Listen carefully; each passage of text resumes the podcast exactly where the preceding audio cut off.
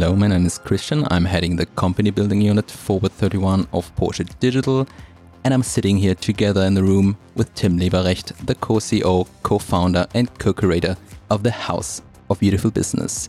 This is a brand new episode of the second season of the Next Visions and House of Beautiful Business podcast. Hi, Tim. Hi, Christian. Uh, great to be back. We are here in Berlin, Mitte, in a building that we call Tucholsky Palace. Uh, it's not really a palace, but uh, it feels like one. And mm-hmm. we are actually here in person, unlike the contributors to the season two of the Next Visions podcast, because they only met online and conducted their conversations remotely. The next episode that we'll hear is titled The Ultimate Augmentation and it'll feature Yasaman Sheri and Moon Ribas.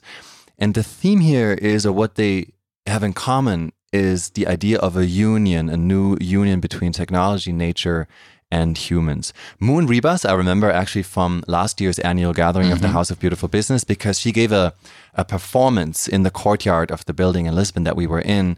And she just stood there, and the idea was that she would begin to move whenever she felt an earthquake, a seismic activity going on anywhere in the world, which didn't happen, so she didn't move. Um, she's a Catalan avant garde artist and the co founder of the Cyborg Foundation. That is an organization that helps people become cyborgs, defend cyborg rights, and promotes cyborg art. And Yasaman Sheri is a creative director, uh, she's very interested in the interactions of humans, living things, and machines. She works in the field of sensing and perception, and currently she works as a principal designer and curator at IKEA Research and at the design lab Space 10. So, that sounds super amazing. And also, by the way, I'm half Japanese. We are big time in robots and cyborgs, so I'm very curious about this episode. So, let's listen into it. Hi. Hi. How are you? Where are Good. you? Good. I'm near Barcelona. Actually, I'm in Mataró, which is my hometown. And it's a small city, nearly a town by the coast. So, yeah, I guess different from you because for here the sea is very relevant and the water. and you, where are you? I'm right now in Southern Oregon in United States at a farm. And every now and then you may hear a rooster in the background just going off because it's morning here. But just prior to here, I was also by the water. It's amazing to just really experience the life forms here versus there by the water and on the ocean uh, as opposed to kind of inland. Yeah, I was just saying, you know, there's a little studio cabin I go and write in and it looks really dreamy almost like to like a romantic idea of like a you know writer in a cabin. And i looked out the window and i saw this deer deer family actually but one of the deers was just kind of staring at me and i was like what do i do now? We were yeah, staring at each other. Yeah you were just acknowledging each other no? Said? And actually we could because we were talking about the sea and i've been so driven to it because i'm I'm studying to take, uh, I don't know how is it called in English, but like the driving license, but for boats. So I want to oh, learn oh, cool. how to navigate. And I have the test this weekend. So I'm all the time studying like how to be able to, yeah, navigate in the, on the sea. So that's, I think that's why I'm also like close by the sea and, and I'm uh. learning, learning about how this mysterious world of water works. I love that you're saying that. I'm actually learning how to surf. And oh. um, so I'm also really experiencing the water. And I was just telling a friend recently how I feel really connected to the water and to like the feeling of it's not like, you know, running, it's not like um, other forms of exercise because the tide is low, the tide is high. There's a wave one day that's big, there's a wave that's small. You have to really watch out for it. It's kind of like its own thing and you have to navigate it. so yeah. It's amazing. Yeah. I bet you feel the same way. Actually, for me, it's been, yeah, before was feeling like the earthquakes and very the earth. But now for some time, I, I didn't. And now I want to have a new sense related to, to the sea. So it makes like sense. No, I was into the earth and now I want to go to the water. And actually, what made me think that is that um, I went diving for the first time some two years ago, something. And like for me, it was it was incredible because you went down there and for me the most impressive thing apart from the fish or the or the species uh, the plants it was like the massive blue space that there's there that it's like flying and i thought this is the most similar thing that probably is like uh, it's like flying or being on space I love this this thing about the water that it's so close to us and like the whole planet, most of it it's water, but it's still so mysterious.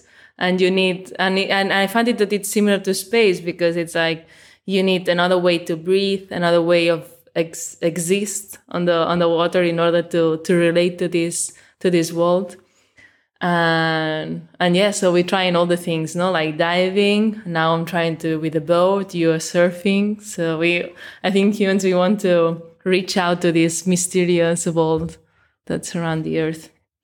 Yeah and definitely for me there's this element of control that feels really like you kind of have to relinquish it's not like completely relinquishing control when you're in the water. I feel like humans have so much power over land. Like we completely, you know, in the topic of augmentation, we've augmented all of Earth and and you know, with farming, with with the way that we live, with highways, with where we decide where to live and so on, how much water we take from wherever to bring to the cities that we want to sustain.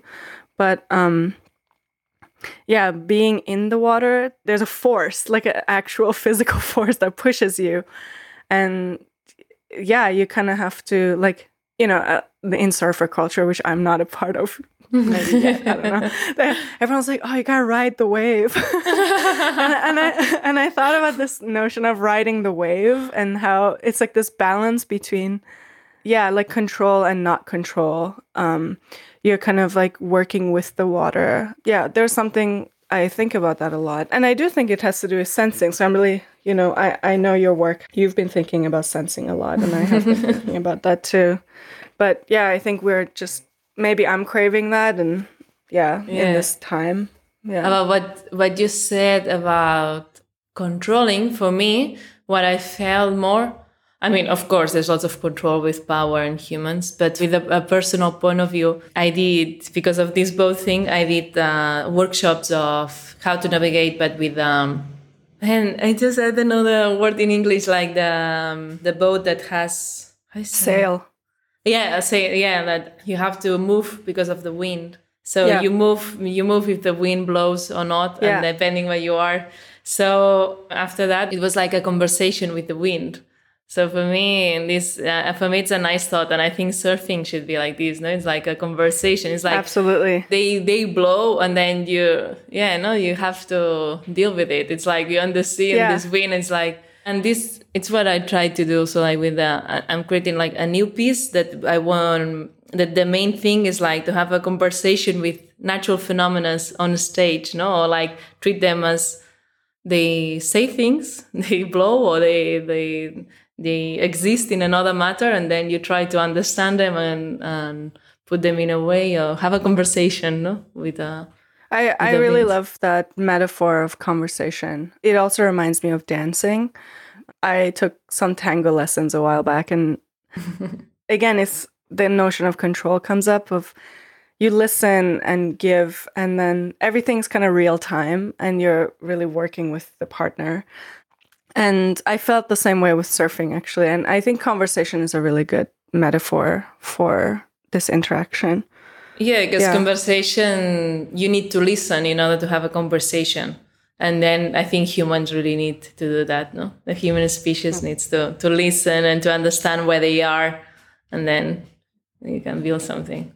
Yeah, that's a really good one. Especially, you know, now I feel like slowly people are listening to, you know, the kind of the bigger challenges and the catastrophic things that are happening in nature. I think this notion of conversation and listening is yeah, it's important. Uh, I was in the water the other day and my feet got this black smudge on on it and Mhm. i was wondering what is that what's going on and i couldn't take it off and uh, a friend of mine said oh that's tar and tar is like a i guess a, a piece of oil i don't fully understand oh, but um, wow. okay. and i i was really surprised and i looked into the ocean and i saw you know there's th- th- that part of you know california has like uh, oil rigs and so i was really disappointed and think about how you know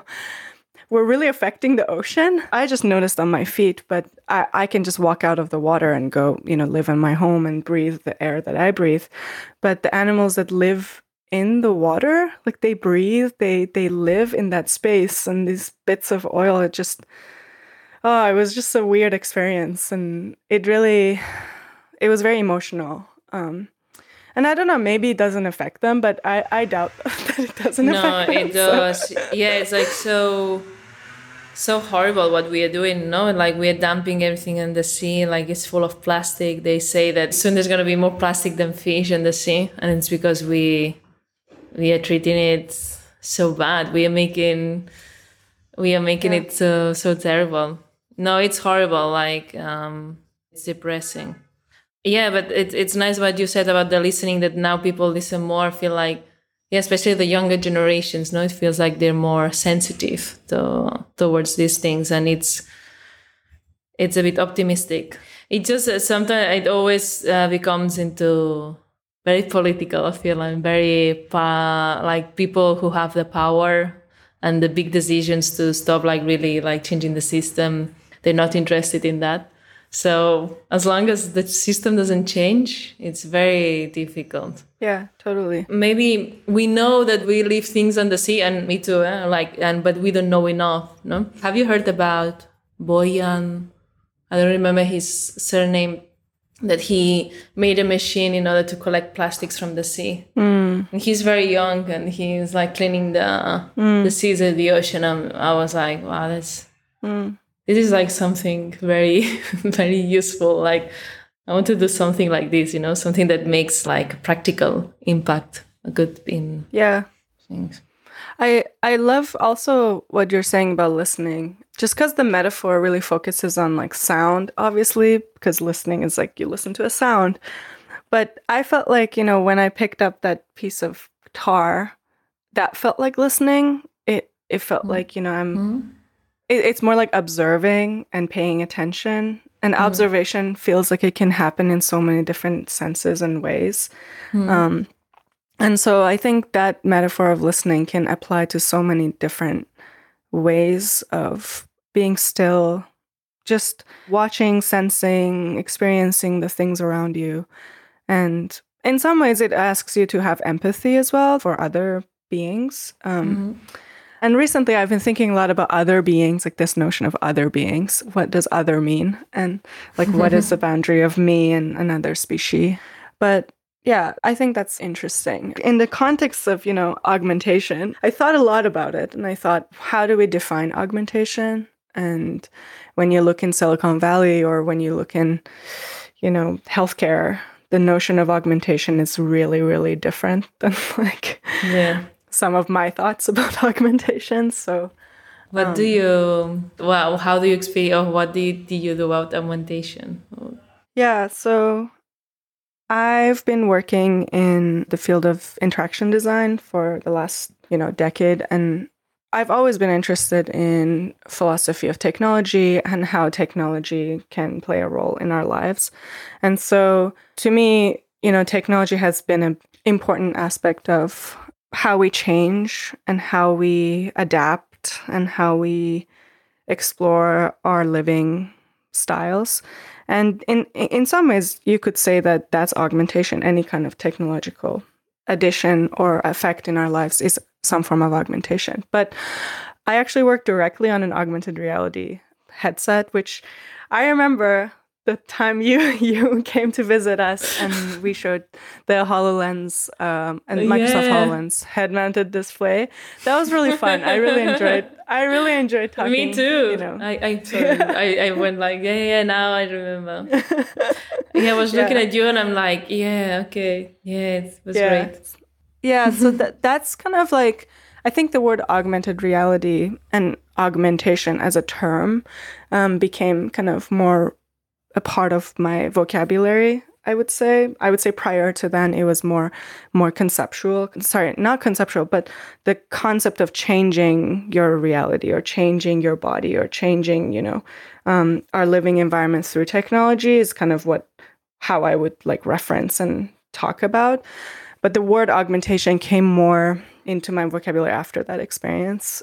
And what I got interested in after, you know, building an operating system kind of computation that, you know, is part of it's a spatial computing device, but also it sits on your body in many ways, augments your vision, augments your uh, gestures, augments your space. And I, I really began to think about sensing and what sensing means because a lot of the ways that this, you could say, computer that's you're putting on your head can become uh, a part of you because it can sense. So we gave it all these different sensors that it can sense the space, it can sense your gestures, it can sense um, objects, it can sense different things. And and I was thinking about this notion of like giving sensing abilities to you know non-living things like a device and what that means. Um, and of course it hit a lot of limitations such as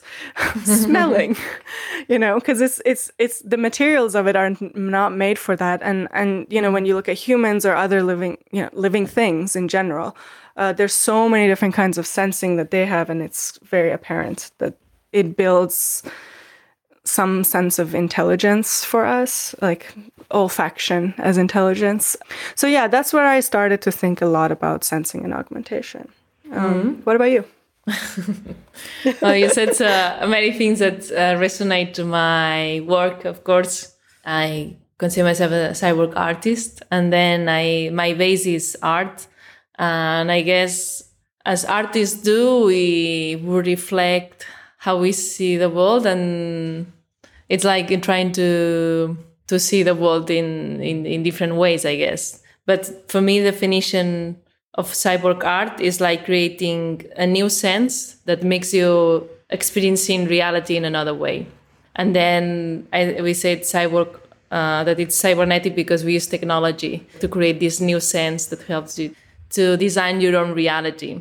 So I did different projects, but I guess my latest and, re- and relevant one is it's called a seismic sense, which uh, it was a sense I had some implants in my body that were connected to online seismographs, and whenever there was some earthquake uh, somewhere in the world, I would feel a vibration inside my body. And depending of the intensity of the vibration, depending of the intensity of the earthquake, the vibration I would feel would be stronger or less strong. So I, I call this the seismic sense, sense of feeling the how the the earth keeps keeps moving. And then yeah, like I guess like the word of a cyborg artist, like this creation of a new sense. For me, it was I end up with earthquakes because I'm I'm a choreographer and a dancer, and I wanted my base was movement, and I wanted to experience movement in in other ways. And I thought, well, movement is not just a human thing. human, uh, there are many things that move that we don't perceive. And then I start uh, uniting myself with technology in order to experience other ways of, of movement. My first projects, when I unite myself with technology in order to experience movement in other ways, my first was about the speed of the people walking in front of me, and I did some projects about defining the speed of different cities. And then I had some earrings that allowed me to feel what I had behind. But everything, so for my sense to work, I depended on on people. And there was a point that I was kind of fed up, fed up, I don't know, I didn't want like my sense to depend on other people. And then I had this image. I was like, okay, if I would be alone in the world, how would I feel movement? And then, yeah, I realized that Earth constantly moves, not only rotates, but it shakes constantly through earthquakes. And what also fascinated me is like earthquake is a huge and massive movement, but most of the time imperceptible for many areas of the world, no, like most of the time. And I, I really like this. It really fulfilled me this idea. And then it's when I start creating the, the seismic sense. And That's related, fantastic.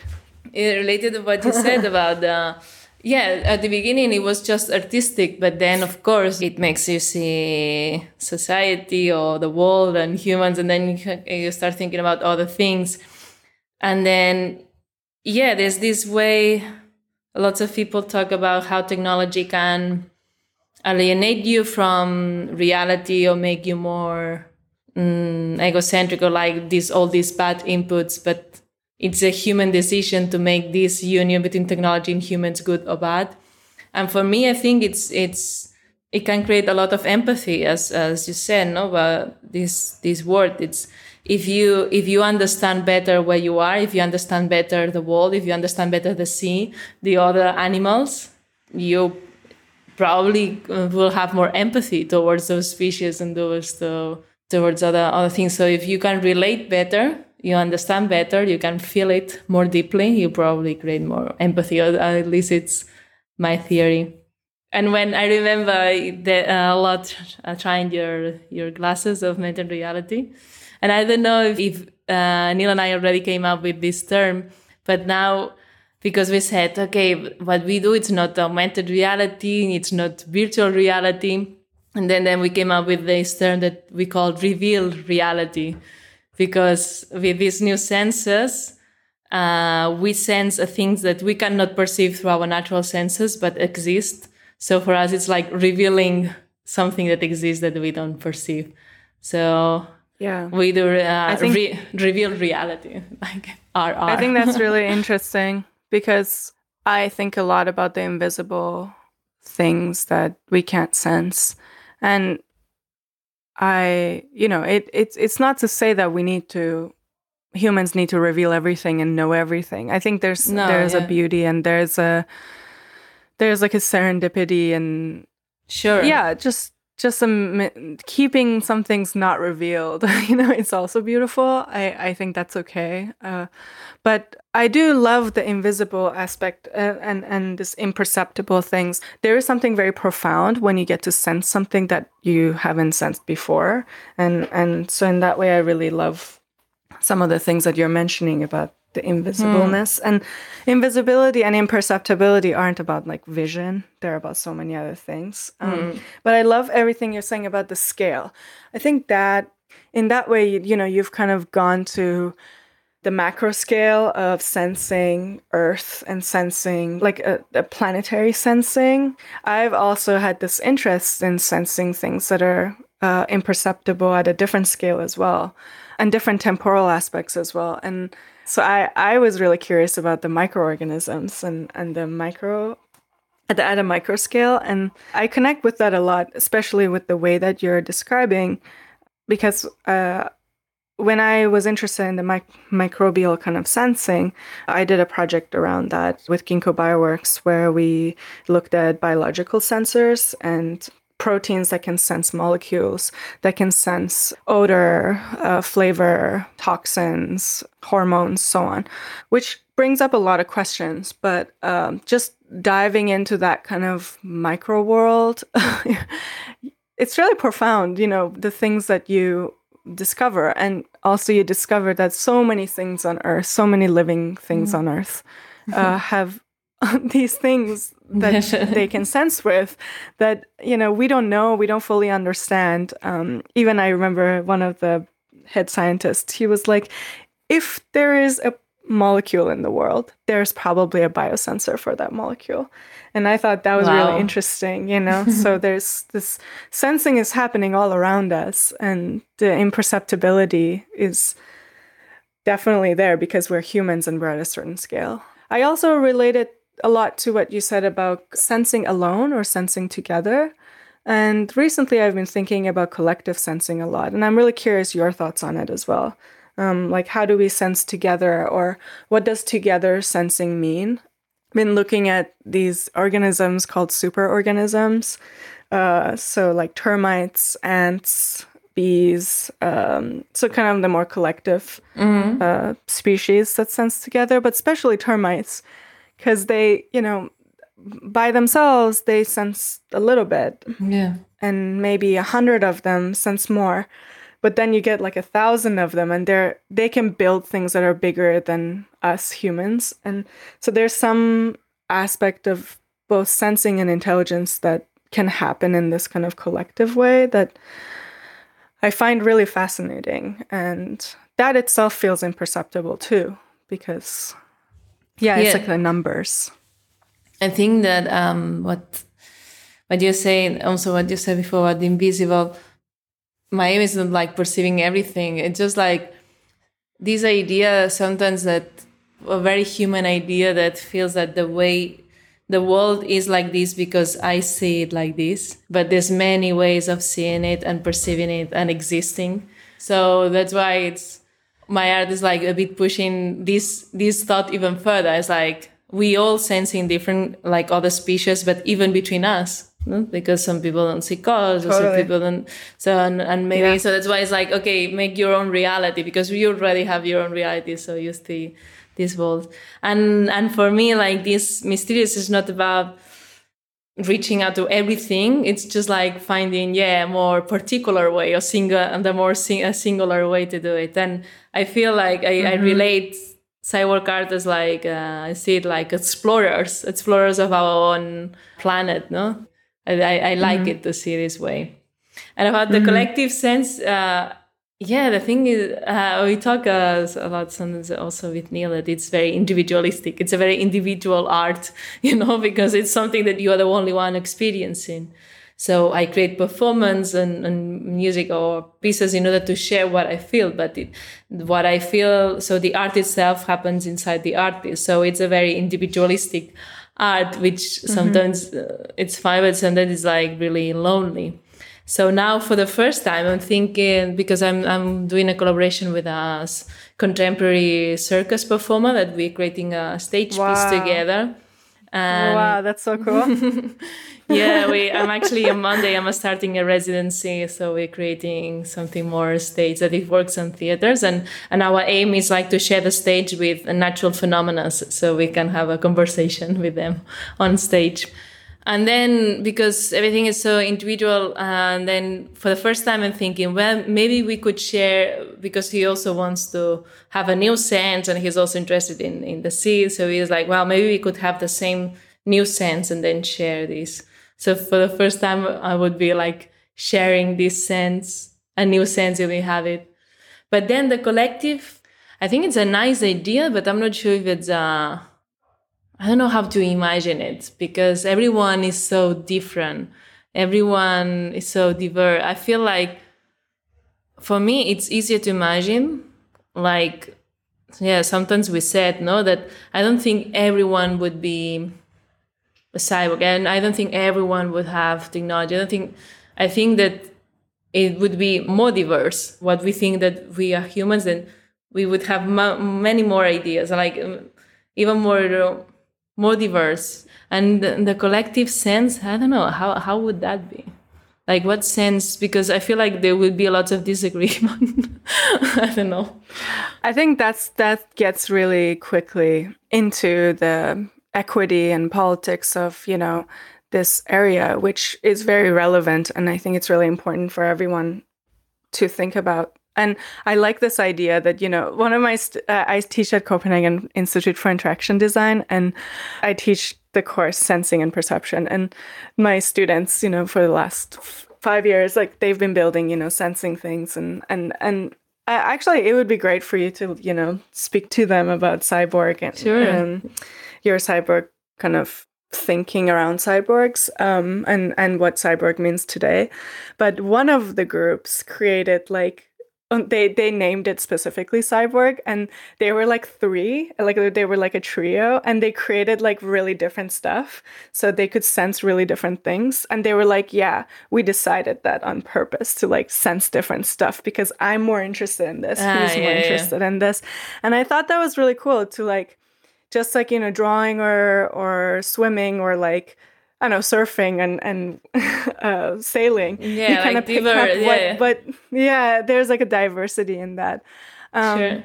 And then it made me question, you know, okay, well, as long as everyone has access to these different things, like who has access to these parts, or who has access to the knowledge, who has access to like change and morph and affect themselves in these ways, yeah, it, it very quickly becomes like a question of diversity with access kind of uh, question.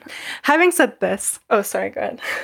No, no, yeah, no. About this access thing, that sometimes it's um, yeah, that it feels. Uh, some people think that this what we did is like mm, very that it's you need a lot of money, but actually the first earrings that I had it cost me fifteen euros, so it's like so much Sure. expensive to buy an iPhone that actually.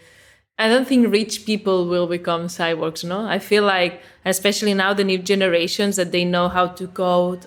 And I also see this hacking community and also very anarchist and political. So I feel like these two worlds, you know, is this uh, can be very anti anti system too.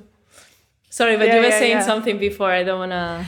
No, I was gonna say, um, I think about devices that you know all of us use, like uh, even as simple as like an iPhone, uh, and like the different generations of an iPhone and different sensors that it has, like who gets to have access to those things. That's kind of where I was thinking about. If these technologies were to become more ubiquitous, and I think from a prototyping and kind of more activist and exploratory side uh, absolutely i completely agree with you. It doesn't take much you know it, it takes like passion.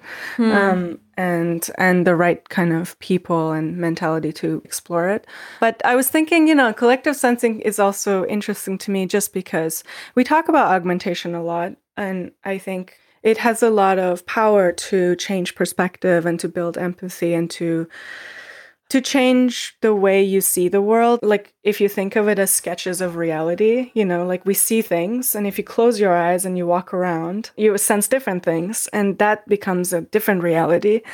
Or if you go to a different place and, you know, walk with your bare foot versus Yeah. another place, you might sense different things. And sure. Yeah, yeah. uh, I specifically was thinking, you know, in addition to building new ways of sensing, sometimes I feel that our existing senses uh, and and ways of sensing aren't like we don't have education around the different senses. And for instance, smell is a big one, and I think you know smell is kind of like the lowest sense that you know we think about uh, unless yeah, it's like the most alarm. un- unknown, no? We don't.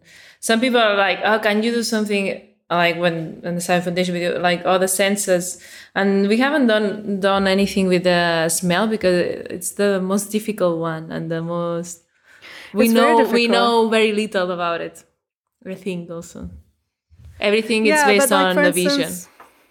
Yeah, exactly. Exactly. Everything is sound and vision. And I think that has to do with, you know, the tools that we also have around us, like the sensors specifically because of the materiality. They're, you know, they pick up sound and visual cues uh, or, or haptic and so on. But I was thinking, you know, with my students, we went for a smell walk. which which is like a nice. Love common that. com- yeah and and so we go for a walk and then uh, you know smell is a very spatial experience it's kind of like I, I always make an analogy to Wi-Fi. it's like it's like a signal. Like how strong is that signal? Um, and you cannot mm, it's very abstract you know you cannot point at it well you can point at it it depends if the, it's an the object boundary, yeah, the boundary is really blurry, and it's like there's a gradient. It's not like binary. Uh, it's like I see it, I don't see it. It's like I kind of smell it. Uh, yeah. And I asked the students to really, you know, try to communicate what they perceive. And it's very challenging because it's invisible and because it's not binary, because it's, you know, um on a spectrum and so on. And I think about that and I think about the collective sensing that, okay, smell is one. And I, I do think it's important to have that kind of education early on. But it also makes me think about, mm, you know, we talked about the planet, global warming, all that. How do we sense these things that feel also invisible, also far away, also not binary, and almost like not immediately they, they are very relevant but not immediately affecting you in mm. this kind of have to make direct... it more tangible no to you to yeah and i think that's a more power concrete. that yeah and i think that's a power of these kinds of prototypes and explorations as well to reveal these things that we we should care about or we want to care about but they're really just they're coming in as like you know, data and like information like pounded to you. And yeah, that's really hard to empathize with that when when it's just like I an know. article. That that's why sometimes when so uh, when we did workshops sometimes with uh, with the students or like these things for example what you did with the the trio of your your students that they wanted to do they did a lot of sense so everyone fits in and I think it's really nice idea, but uh, I think it's difficult to relate when there's so many things. That's why usually we say the other opposite. When you like, what sense, what what could I sense? I wonder. It's like trying to be very concrete because then it's like more, I like very specific.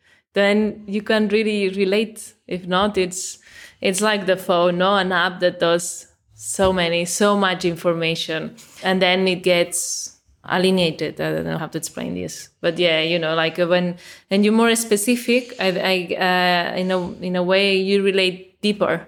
Uh, yeah, this, I, I think I think also it's interesting that we talk a lot about what you can sense. Um, so what information is coming in? I want to talk to you a little bit, and I'm curious your thoughts on this.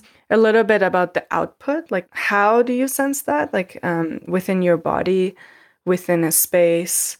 Because you can also get a lot of this kind of sensing information. Actually, recently I was on a hike and I saw, I don't know what it's called, these sensors that uh, I, I, think it's a GPS sensor, but it tracks the Earth's, um, because they're location sensors, when they move, there's like a many of them around, let's say, a state in California.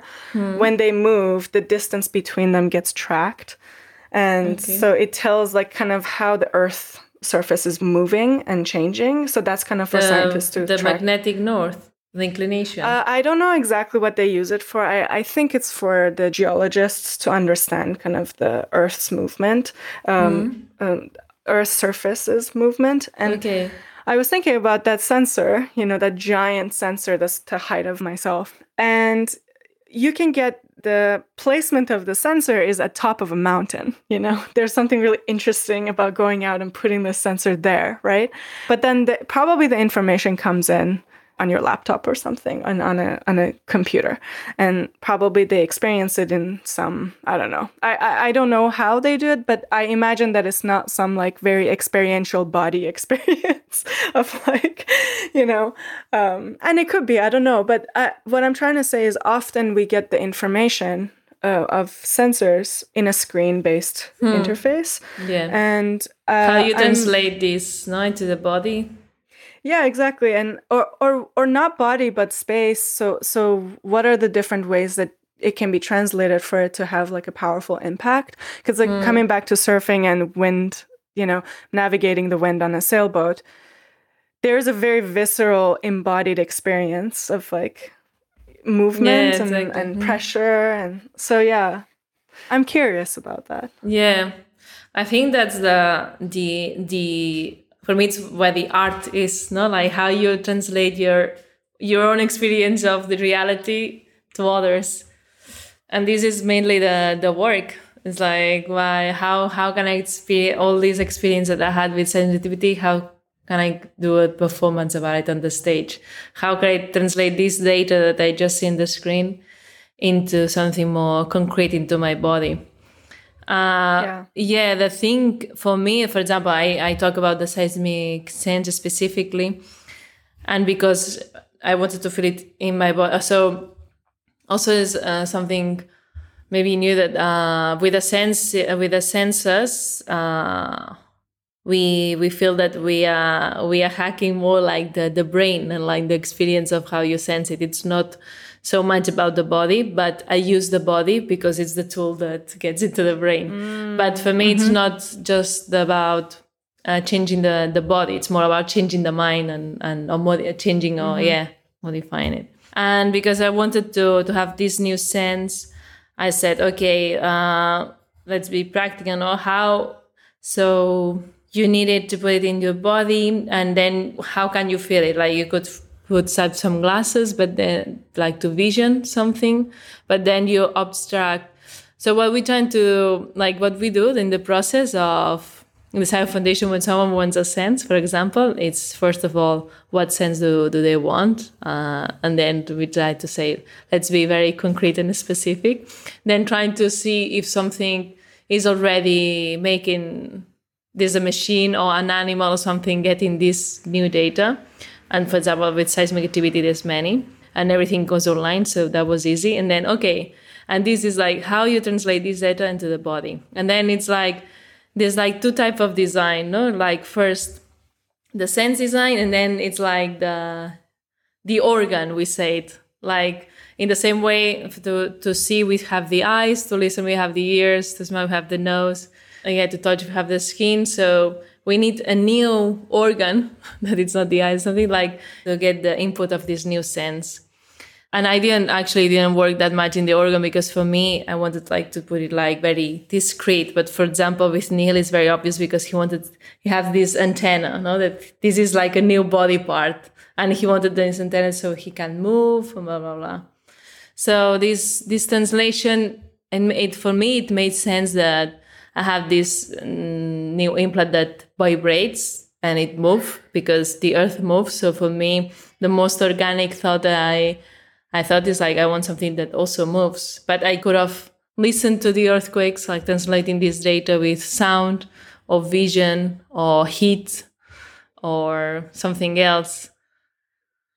And then it's, I guess it's a decision of how you translate this this uh, this data that has nothing to do with uh, your body into something that it it makes sense. I guess it's a bit like creating a new language that you've learned very uh, slow and then it becomes natural. So it's between a language and, and, a, and a sense, I guess, having this. And yeah, then how, no I like vibration. the language. Hmm. Yeah, I like the language because it also, it's, it's not just a verbal language. It's also, um, I actually don't drive. Sensual. No, I, mm-hmm. I, I do drive, but like I try, I, I started driving a different car and it, I was it was a manual and I was like really feeling you know the the space of the car's body and I fully could feel that you know it has become my body and you know a, a lot of people relate to that because suddenly the bounds of that space is really really different. Um, and and and in some ways you kind of adapt your mind like you were saying about the mind aspect. Your mind starts to shift to that kind of space or or riding a bicycle or whatever. Um, it becomes a part of you and and you kind of navigate that navigate space especially around navigating space. I think you know there's this yeah it, it's it's almost like you're augmenting your own body to be something different mm. and your brain is kind of switching to that the same thing happens with actual different languages of mm. the world like mm. you know when you learn i don't know like I don't know, German yeah, or exactly. another language. Exactly. As soon as you learn a new language, you learn new ways of defining things, explaining things, and new ways of mm, yeah seeing things differently. So in a way it, it expands uh, your mind. And so it's it's yeah, nice and, and to learn language.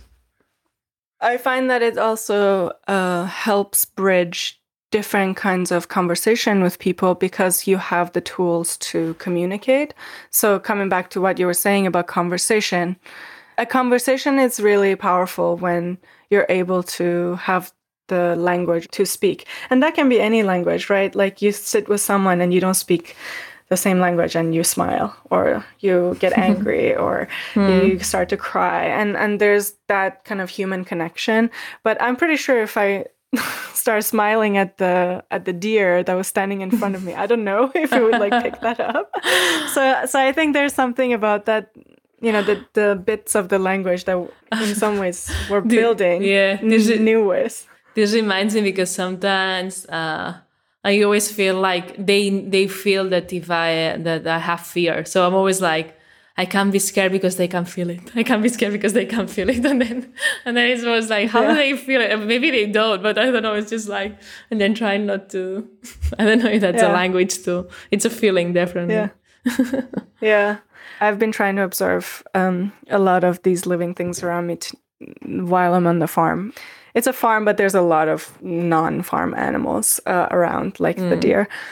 And yeah, it's just really good experience to reflect on these micro feelings like when we stare at each other like what does that mean am i projecting my own feelings onto this animal I'm But, sure you um, do. yeah. It's it's no, I mean, Yeah. yeah. of course we project our own way of of existing in, in what we see, no, what we do.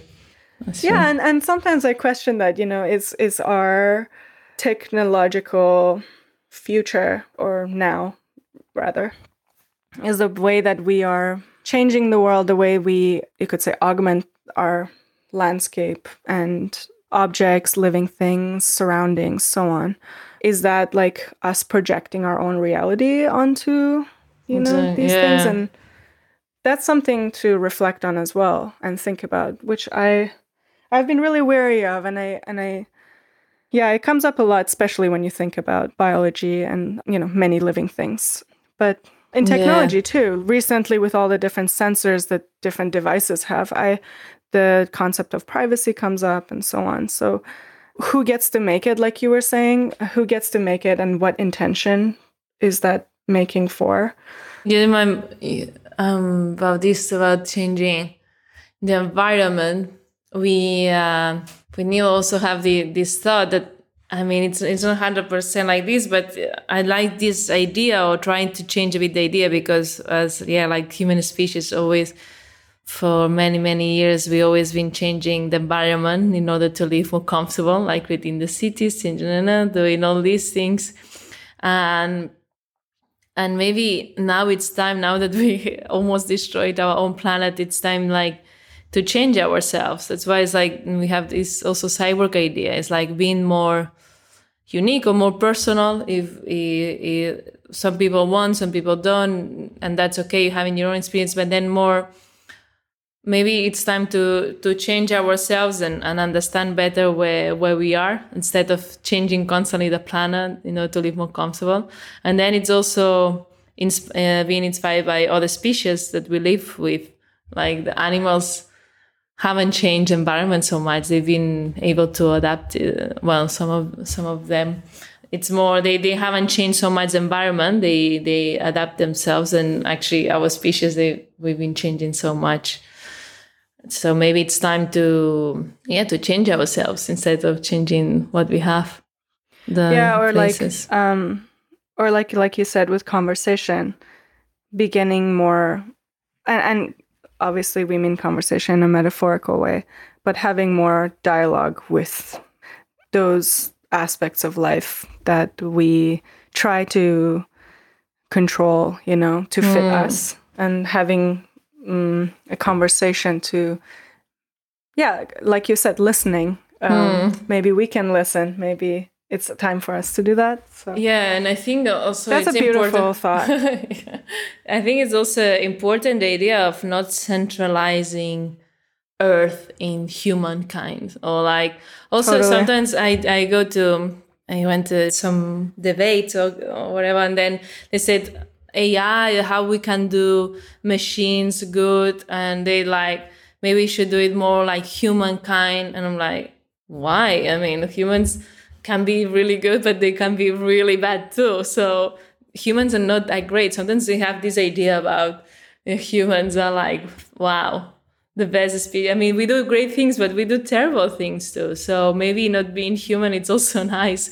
And also this idea of we're not the center of the world. And we, we share this planet with many species, with many things that live that we don't even perceive. I mean, even if we don't see a mountain move, doesn't mean that it's not moving or it's not alive. So this idea Yeah. of many other, other ways. Even in our language, I wish that we could have new vocabulary for that too, because I was thinking the other day, I was sitting in this room with a typewriter. It's a lovely device. I, I love a typewriter. um, and I was writing and I was thinking, okay, what are the words for living things? First of all, living things. They're not things, they're beings. Or non human. You know, the word non human comes up a lot. And non human is so human centered. it's like it's like the other. It's like not not us. not the us others. exactly totally totally totally and yeah yeah yeah i think we i think we shouldn't be scared of creating new words i i also think too that creating new words help us to to create new thoughts and new and new ways of existing of being and relating for sure and also the word augmented i feel like this it's uh, for me I, I i don't feel that comfortable either because it feels very hierarchic you know when it's something augmented it, it i don't know maybe maybe i'm wrong but i related like it means it's better it's like maybe it's not better i mean Yeah. i always Yeah. say it is like maybe feeling earthquakes for some people it's not better it's worse so better or worse is a very subjective point of view so that's why it's like Yeah. we feel like more we are transforming but not not in a not for being better or being worse it's just like to have a new experience of reality just a different Completely. one yeah I love that because so much of um, also advancing technology, advancement, augmented, these words have an ideology set. You know, not the word itself, but like um, how we've been using it has a connotation that it's better shaped. Like we, we, it's about better. It's about us um, changing ourselves to either survive more comfortably or, you know, scroll our social media faster or whatever.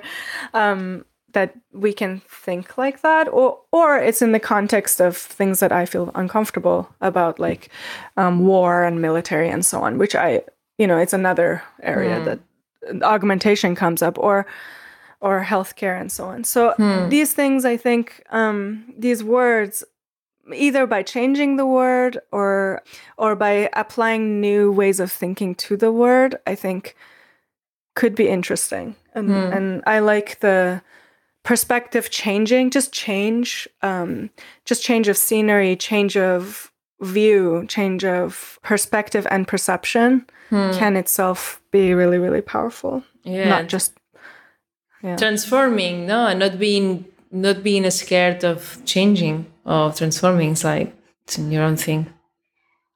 Yeah, yeah. Yeah we can yeah we can leave it here no maybe? Or yeah that sounds good It's been like really nice to recognize, uh, reconnect to you. When Yeah, I, when I, I, I, to be honest, I didn't know it would be you. I, was, I saw it was like, I know her. Yeah, yeah, yeah.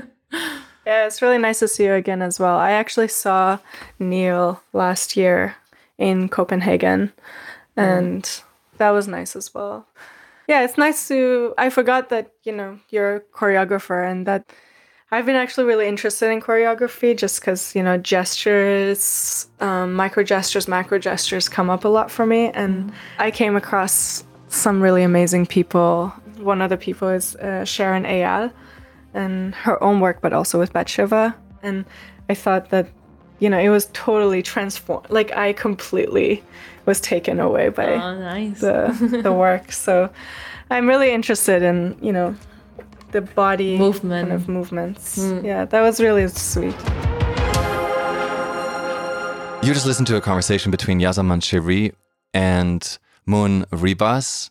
It was also a conversation about the conversation that each of them are having with nature. They talked about their connection to nature, the meaning of nature, the meaning of wind and the ocean, and, and when to let go of control and how much control you still need to navigate the ocean. And of course, that made me think of the Great Wave. So, so your event basically is called the Great Wave. Can you give me a little bit of insight? Why did you call it like this, and what is it actually? The Great Wave is a virtual and in person business festival with the mission to make business more beautiful and humans more human. It's gathering thousands of people around the world. It's trying to create a wave and it's trying to prove that it's possible to create a wave in these times.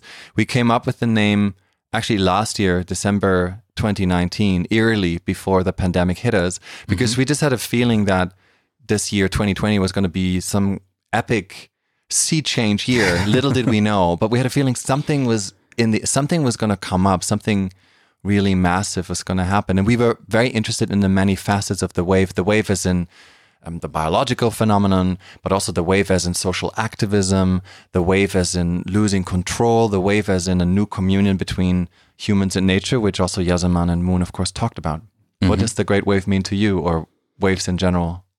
Well, I think that's a good question because when you said Great Wave, I think, like I said in the in the intro, I'm half Japanese. Of course, if you're half Japanese, you immediately have a picture in your mind because thinking about Japan, basically, I think there's one famous picture. It's the Great Wave of Kanagawa, and I I once read a little bit more details about the because I was wondering why is it so famous actually, and I really underestimated the impact it has because the personal perspective is really like it's a cultural icon because I think Japan was melted with the nature, like from religious point of view, Shintoism, etc., but also from a culture point of view. Because what I didn't know beforehand, for example, Van Gogh also was inspired by that, or for example, Debussy La Mer was inspired basically by this picture, and I really underestimated what a simple picture can have an impact on the world. Little relates what you said. It creates a movement, inspires people,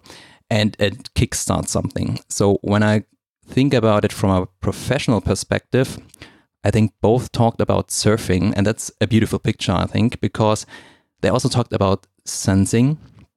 And that is an interesting thought because if you are riding the wave, there is no fact where you know when the wave is coming. So you need to sense into the sea. And this is also what we're doing with Forward 31, basically. We need to look into new upcoming topics. And it's somehow not something you can only do with rational thinking and analytical thinking. You need to have intuition and sensing into that. Also, what I think Steve Jobs in the in his late days then said he understood now that intuition is stronger than analytical thinking and that is basically, I think, a takeaway we can take from the Great Wave. It's interesting, though, what, what I believe Yasaman said when she talked about collective sensing, that she raised the question, uh, the question, are humans too individualistic to form and act like a superorganism like termites, ants, and bees? Shall I jump on this? Because I, I have I have a perspective on that because I think it's a very Western thought, to be honest. So mm-hmm. if you looking into China, for example, it's all the companies that are somehow interconnected in ecosystems they have super apps etc it's very collective and it's how asia in general works. And i think the perspective that we're all individuals is a very western one. And by this i think it's more like i think maybe we should be more open to look in what happens in asia understand how they cope with things how they handle things and vice versa. I think uh, we have been uh, in history pretty much been in our spotlight in Europe specifically. So by this, sometimes things that are new for us are already state of the art for many centuries, to be honest. There's a lesson to be learned to, to build on that, which is that we are all very myopic. And when Yasaman and Moon talk about the ultimate augmentation, they also refer to the augmentation of our own arrogance, our own hubris, to assume that we are the center, we humans are the center of the universe, and actually be much more devout and humble and reconnect with nature and surrender to nature, uh, seize control back to nature, and understand that, as the German philosopher Tobias Rees says, we are pawns among pawns, right? We're mm-hmm. we're we're actually not separate from nature, and yeah, that maybe we'll we'll leave the listeners with with that thought. We'll leave it with that, and maybe someone is writing a book about surrendering and losing. I don't know who this could be, but a little teaser. But we leave it with that. So that was a further episode of the Next Visions and House of Beautiful Business podcast, season two. Look into the different podcasting platforms, and we're happy to join for the next discussions the next time. Thank you very much, Tim. Thanks, Christian.